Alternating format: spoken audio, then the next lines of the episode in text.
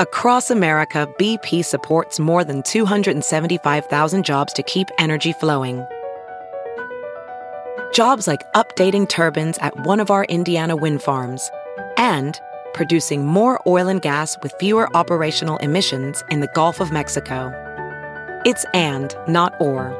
See what doing both means for energy nationwide at bp.com/investing in America. This is Merriam-Webster's Word of the Day podcast for Friday, November 26th.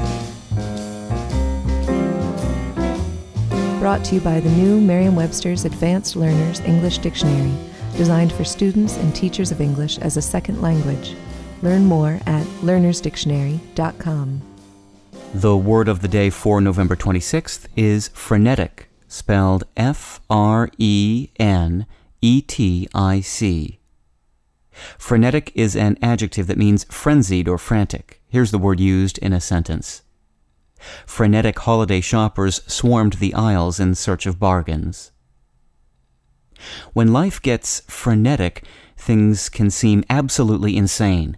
At least that seems to be what folks in the Middle Ages thought. Frenetique in Middle English meant insane. When the word no longer denoted stark, raving madness, it conjured up fanatical zealots. Today, its seriousness has been downgraded to something more akin to hectic.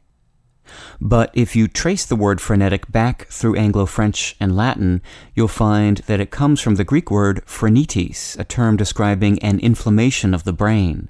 Phren, the Greek word for mind, is a root you'll recognize in schizophrenic. As for frenzied and frantic, they're not only synonyms of frenetic, but relatives as well. Frantic comes from frenetique, and frenzied traces back to phrenitis. I'm Peter Sokolowski with your Word of the Day. Visit the all-new learnersdictionary.com, the ultimate online home for teachers and learners of English. A free online dictionary, audio pronunciations, custom study lists, and interactive exercises are available now at learnersdictionary.com.